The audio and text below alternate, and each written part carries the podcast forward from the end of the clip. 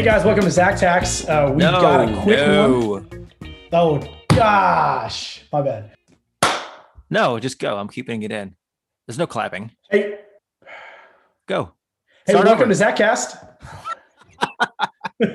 Okay, for real. Go. All right. Hey, welcome to Zach Cast. This is Patrick. I'm with Chad. This is a bit of an emergency episode. We're ready for this? Yeah, this is Right? the we can't go anywhere soon episode. so, uh, as you know, when you were a Texas governor and you were under fire uh, for your handling of people being without power for four to five days, what do you do?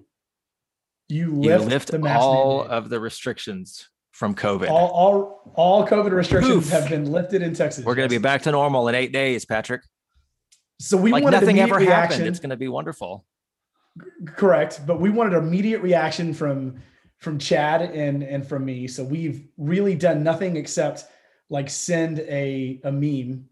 I sent a meme to you. That's really that's the only reaction you've gotten from me so far. So, Chad, what are your thoughts, man? I just why?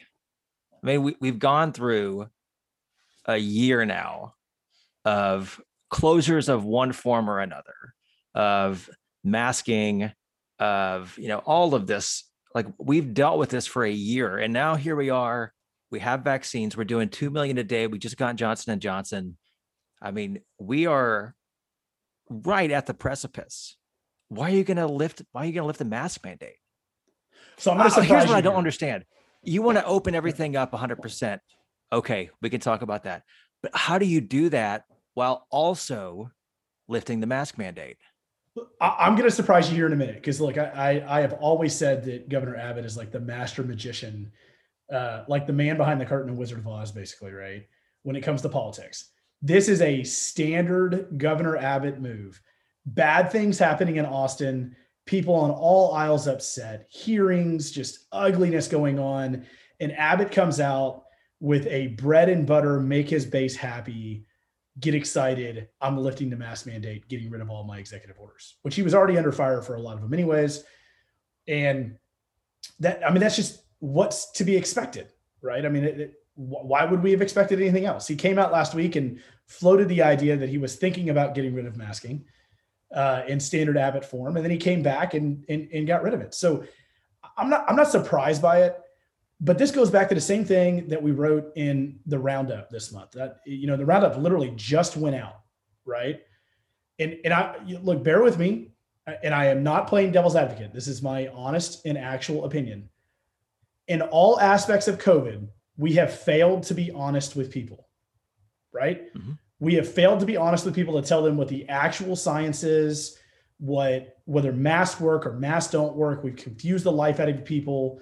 Um, you know, vaccines, no vaccines. I mean, you get things differently every day, all the time. And the government sometimes has taken positions, both at the national and state level, that were not fully disclosed why they were taking that position. I would say that we are in a state right now in our country that we possibly know more about COVID in how to protect Americans than we share with Americans. And I'm not saying we should be lifting mask mandates and we should just be tearing off the band-aid. But I I am saying that we should have started to peel the band-aid back as if we're peeling it off a four-year-old kid who can't take it all at once. And, and we we haven't done that. And we should be doing that because vaccines are available, treatments are available, mental health is a major issue and we're not being honest with the public. And we need to be honest. And, and look, I'm the first one to say, had COVID, COVID's real, 100%, right? But I, I feel like we're at a point where the government should start talking about how to get back to normal. And instead, we're coming out with news stories over and over again about how normal's next summer, and then wait, normal's in 2022. And maybe normal is all the way through 2022. At what point does it stop? That's my thought. Okay, so you can see me like squirming in my chair, just waiting. Uh, Okay, you're so squirming in I've his been trying to, your side, to give you the, the opportunity. Okay, so I don't disagree with a lot of what you have to say. Mhm. The problem is, just like in other aspects of Texas politics, we opt for the most extreme response to something. Okay. Oh, we don't like these uh, these big cities doing big government things. Well, we're going to use the state to crack down on that, right? We're going to use mm-hmm. big government to stop big government. We don't like these masking mandates. Uh, we don't like things being closed. So now here we are so close. We've already gone through this. We've had mask mandates. We had full closures for like six weeks last year, right? The state of Texas has already implemented some of these things. So it's not like not like we're asking for something new. All I'm saying is being so close, we're going to do two things that are contradictory. We're going to fully reopen, which I don't necessarily have a problem with that anywhere near as much as I do about at the same time saying you don't have to wear masks anymore. Well, those two, those two things don't mesh together. What we should have done in the first place is had less restrictive closures and mask mandates. If we were going to do them, that's what we should have done, and we should. Have- I, I would I would agree, but the federal government, the professionals in the federal government, not the politicians, the professionals in the federal government came out very early and said masking is not necessary because they were afraid that there was going to be a rush on mask. Instead of just telling people you're going well, you know how you fix that is you allow prices to fluctuate based on demand. But instead, oh, what we would do is we would say, "Oh, you can't price gouge," and then no, then no one can get them. Okay, so let's let the market work. But you also, it just doesn't make any sense to have this contradictory approach to it, right? And and there's something in the psyche of uh, Texans in particular, but Americans generally, that um, we have a very strong, independent, personal freedom mindset which is great in many cases, right? It sparks all kinds of innovation and dynamism and yada yada. Mm-hmm. But in the case of mask wearing, the mask is not actually for your benefit as much as it is for everyone else's benefit right? So there's a quote that he says here you know this removing these state mandates does not end personal responsibility in caring for your family members. But if he if he's never been to a buc-ee's he's never been to the gas station down the street when when the ice storm hit everyone just decided that that was enough to deal with and they, they were going to forget about the covid. Everyone was in the gas station without masks masks on can, can, can, we explain why Buc-ee's was open? Because Buc-ee's has like a big jack, backup generator system, and they're always. Oh, I'm talking generally. Oh, Every okay, so yeah, there's yeah, a Buc-ee's just, like 15 minutes from my house, and my parents I, love. They just are in love with Buc-ee's. So every time we meet them with the kids or whatever, we have to go to Buc-ee's and I'll go in and get a drink or use the nice clean bathrooms, but no one in there is wearing a mask. It's a halfway decent barbecue sandwich. It's, Can we say that? All I'm saying is Governor Abbott thinks that, quote, we have mastered the daily habits to avoid getting COVID, unquote. He has never been to a Buc-ee's. Or like, I, look, I, I yeah, I, I, don't, I don't disagree with any of that. I, I do not, but I would say, where was individual responsibility in the governor's first order when he shut down all businesses across the state with no knowledge, no idea of what he should be doing. He just unilaterally decided he was going to shut everything down. He didn't follow a pandemic plan. He didn't trust the experts. So, Everybody just freaked out. So this is what we do we then. We just go from one extreme to the other. Correct. Right? Absolutely. That's not healthy. That's not good policy. We have to have we have to have a measured incremental approach, right? to all of this stuff like that philosophy applies not just to development patterns and and things like that it also applies to like public health policy let's be measured let's let's take smaller steps using what we learn over time. And one thing that we have learned is that the masks actually do help. So if we're going to start reopening let's continue to encourage the mask wearing. Look i, I don't i don't disagree with that. Because now i can't i'm, I'm not going to go anywhere. I'm one of those. So everything people... is reopening, and and I'm not going to go anywhere because nobody else gives a crap about wearing a mask and protecting other well, people. Let's be fair, Chad. You don't go anywhere anyways. I go places. Occasionally, but I'm not now. so, I mean, look, I'm one of those people that have both had COVID and I've been vaccinated because I'm over 30 BMI. I'm a chubby guy. Hey, minus my Peloton bike, by the way. Have you gotten your ride in today? Uh, not today. I had some okay. household chores to do. See, I'm I'm Chad's accountability buddy. My skinny friend Chad on the other end of this call forgets his Peloton ride. But all that being said, uh, you know, look, I, I, was I was in this like this weird place where I really wore a mask, not for my protection, but for other people's protection, which is, you know, I respect other people, and so I wear a mask to keep other people safe. At this point in my life, I'm not keeping myself safe, so you know, I, I just I don't know. I'm not I'm not as concerned, but I think at the end of the day, we were going to get here anyways. I just, for me, it has a lot more to do with the fact that we're getting here after we just finished up hearings over the failures of ERCOT and the electricity grid. Yes, of course. That's why this is happening right now. Yeah, correct. This is happening right now because people in Texas, they they tend to go to the the populist story, and this is it. I mean, he he is a master at this, and I guess we're just Yes. Are we sheep? A very large chunk of his equation? base is going to completely forget about the disaster that occurred two weeks ago because they, they don't have to wear masks anymore. and look, I'm all for personal responsibility and I'm for smaller, intelligent, and respectful government. I'm not saying that I was in favor of the draconian shutdowns, but at this stage of the game, when we've gone through what we've gone through, I just don't. It's just a contradictory response to to really no stimulus outside of the ice storm. Like there is nothing that's actually happened in the past month or two on COVID that would get us to the point where we could say we could totally reopen and also get rid of the mask mandate. So if those are already on the books, then what has really changed? Yes, cases have started to drop as vaccines have become more prominent, but cases over the past week or so have started to stabilize and or pick back up. So stabilize so, in Texas. Yeah, so we're, we're just below nine percent in positivity rates, which is the number that is pretty much looked at by the task force. Yeah, but nothing has really changed to the point where, objectively speaking, we would say it now is the right time for us to to basically go back to how it was 13 months ago. I, I mean, I, I don't disagree. I, I just I, I just think why are we surprised? That's the thing that that I throw out here. Why are we surprised that Abbott goes down this route? He was in trouble with his base. He needed this. This was his, you know, this was his spade, right? This was the ace of spades. He needed to throw it in order to make it happen. And that's what he did. And and the question is, does that mean he's tapped out at this point? Like what else can he do at this point, right? Case counts go up, you know, you know, does, does it change? And, and, I think the reality is, Chad, is we have enough people in the state of Texas who probably had COVID and have been vaccinated. And, and like I've said to people, if you're in a high risk class and you have the ability to get vaccinated, do it.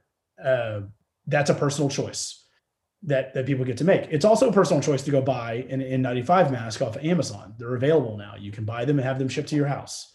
And those masks do protect the individual. Uh, but, but you know, look, I, I'm not I don't like being. I'm not trying position. to justify.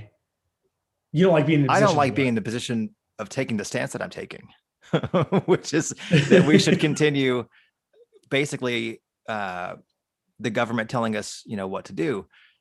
But we're already like that's the status quo, right? We've already yeah, accepted that this is the world that we're going to live in temporarily.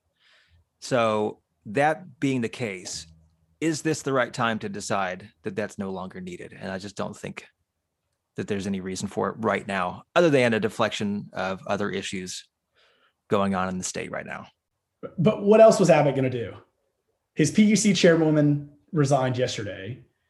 You know, all of the out of state ERCOT board members, which riddle me this why do we have board members out of state living in other countries? Uh, who knows? But just at the end of the day, what else was he going to do?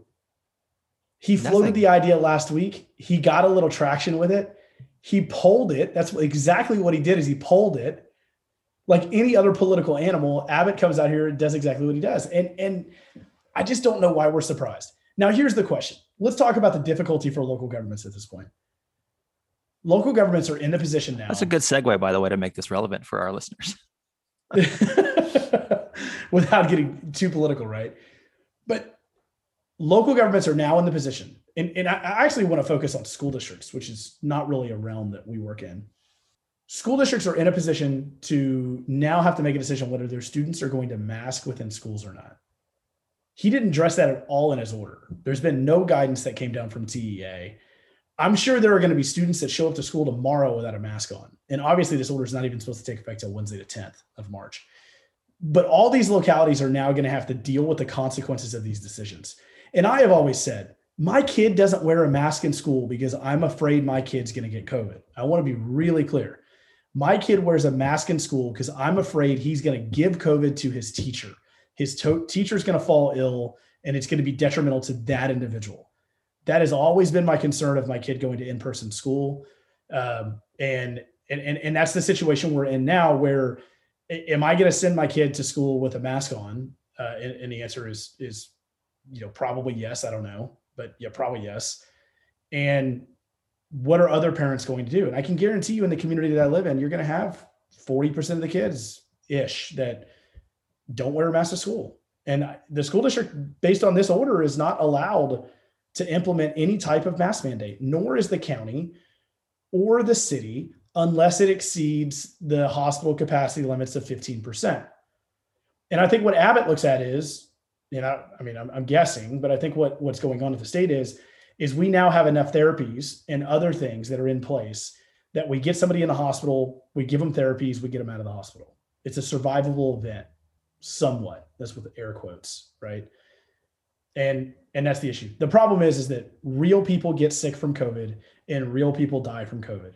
It's the political argument that I've made all day long to anybody that will listen to me, which is you cannot go around and act like it's not a real thing because somebody's grandma or somebody's grandpa got it, had it, and were impacted by it.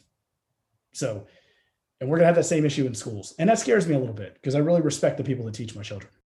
Yeah. And I respect teachers who are, actually there in classes and are mm-hmm. taking that risk and who realize that our kids are having a really rough time right now, especially those that are not physically in school. Like they're not learning anywhere near uh, you know what they what you would normally expect because that environment is not conducive to learning zoom classes i mean uh, there's a uh, I just sent you this last night uh the so i listen. i listened to it this morning so we can chat about it real quick if you want to dig into that yeah okay so the new york times daily podcast is starting a four part series on the school district in odessa our good friends out in mm-hmm. odessa star baker this past month in sales tax game day.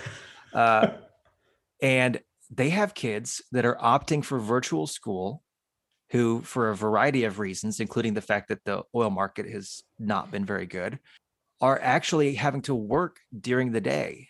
So they have their phones out with zoom turned on and earbuds in their ears while they're making smoothies at the mall. How are you mm. supposed to learn anything in that environment they're just doing it so that they because they have to be in that position the position right unfortunately that's the mm-hmm. situation that they're in and they don't want to be counted absent. So they're logging in, but they can't listen to the lecture if they could get anything out of it anyway, which having taken plenty of online classes, I could tell you it's very difficult as someone who at the time was taking classes that I was really interested in. And in that scenario, it was still difficult to learn versus in-person, you know, coursework. Um, but to be in a position where you're, you know, a high school senior and you've got senioritis setting in and you're about to graduate and then you're also working while you're quote unquote in class i mean this is just not an environment that is suitable for actual learning and so the teachers who want to be there and who are making every effort and taking that risk because they understand that what our kids need is to have normal schooling normal schooling normal human interactions with their friends things like that i 100% am with you in terms of my respect for them yeah, I mean, look at the end of the day, talking about this Odessa series, you know, we've only listened to part one of four, right? And uh, it's it's clear, you know, the superintendent. I've heard this from other superintendents uh, that I know here locally as well uh, in the Fort Worth area, that you know, online learning really is not beneficial for a large segment of the population. I, I have been told by some superintendents that there is a small population, maybe two to three percent uh, of their population that does actually do decently well in online learning. And and maybe we should have like this fundamental shift within our education system to allow for that. I've i've heard that. But most of the time the comment has been the kids don't learn at the level they do while they're in class. They don't turn in work. Um, you know they're really just there because if you're in person you get you know credit for classes is the way that a lot of these systems are structured I would say that it's crazy to me. We took some steps in Texas, and I, and I I believe that people that are in the classroom, and let me be clear, my wife is is one of them. She's a high school principal.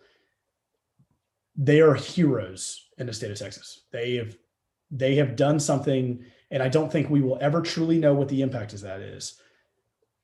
But we we do know that our kids weren't learning at home, that they had major mental health issues, that we were seeing you know, basically fissures in our society because we didn't have this normality with our kids.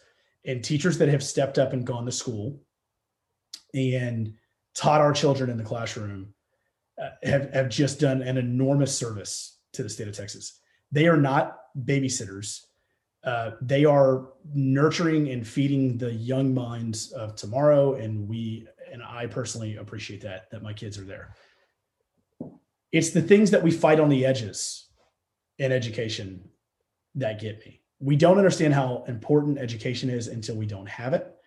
Uh, and then when we do have it, we fight about things on what we have to do in order for them to have it successfully. And and I'm, I'm kind of blabbering on, but I'm coming back to the fact of as Americans, the least we can do, or as Texans, the least we can do is be supportive of the things that allow our teachers to be safe in the classroom if that means my eight year old son who does not care about wearing a mask. In fact, when I when he when I pick him up from school at the end of the day, he has his mask on. The, the kid doesn't even know he's wearing his mask.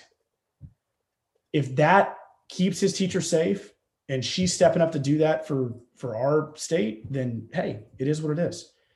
Um, and and I'm willing to do that as a parent. So uh, hold on, please. Speaking of which, Speaking of which, I'm excited that our kids are back in school. I think that's important.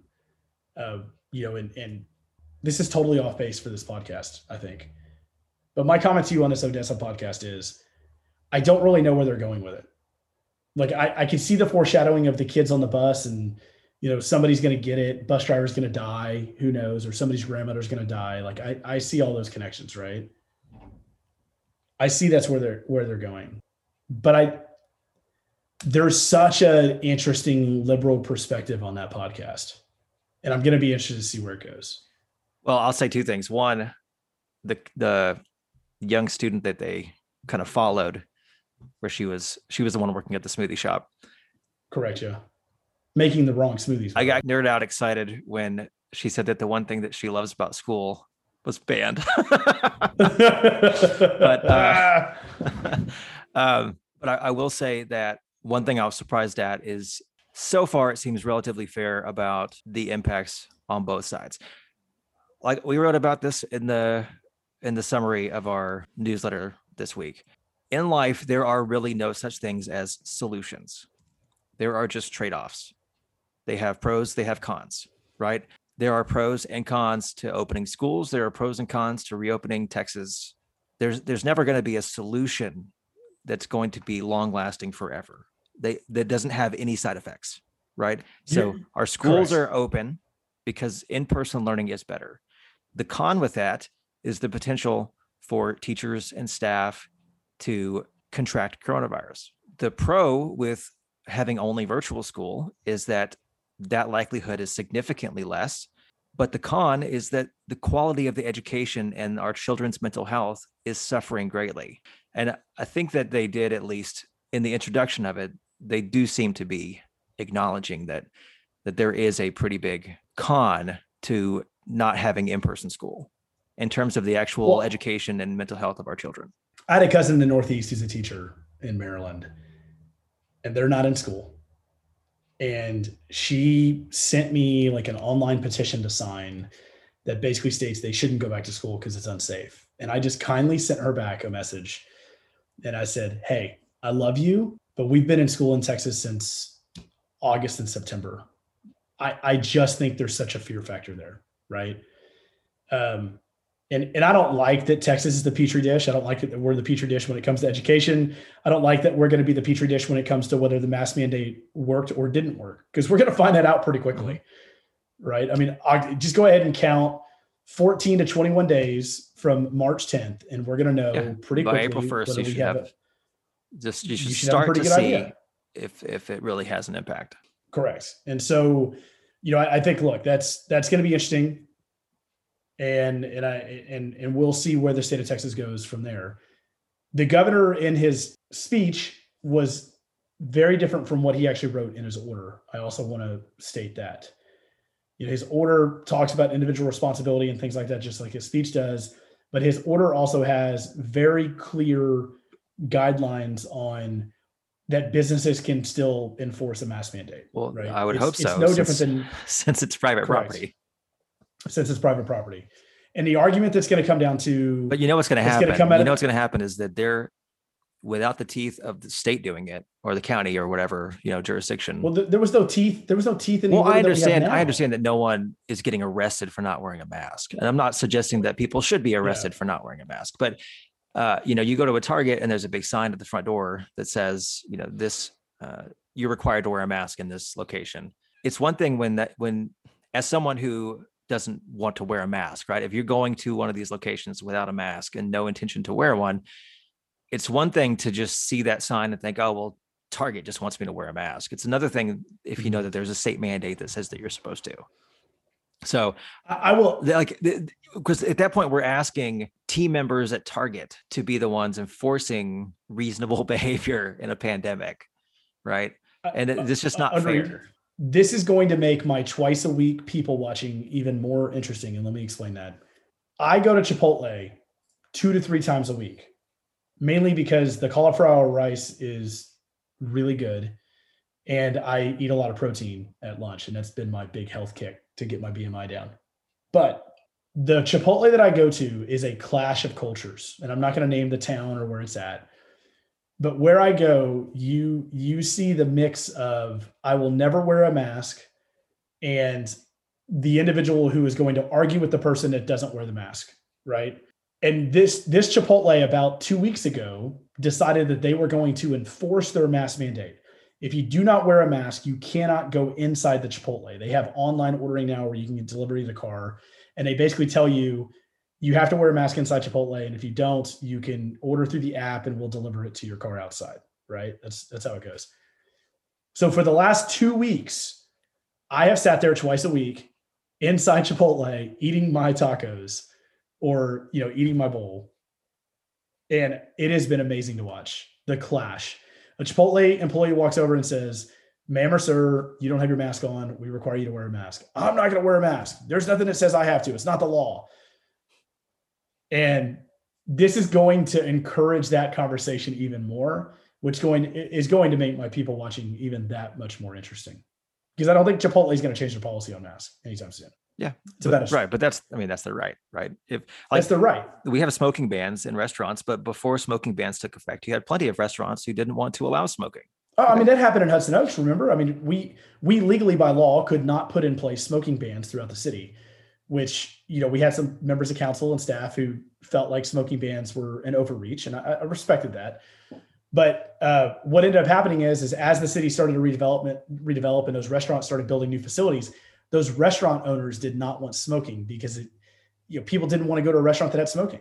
Period. There were more people that didn't want to go versus that went there. So the market is going to drive some of this, right? Just like Crunchy Chipotle is probably going to have a mask mandate, and I'm going to stand in line twice a week with my mask on to get my cauliflower rice. Do you wear a mask at the drive-through?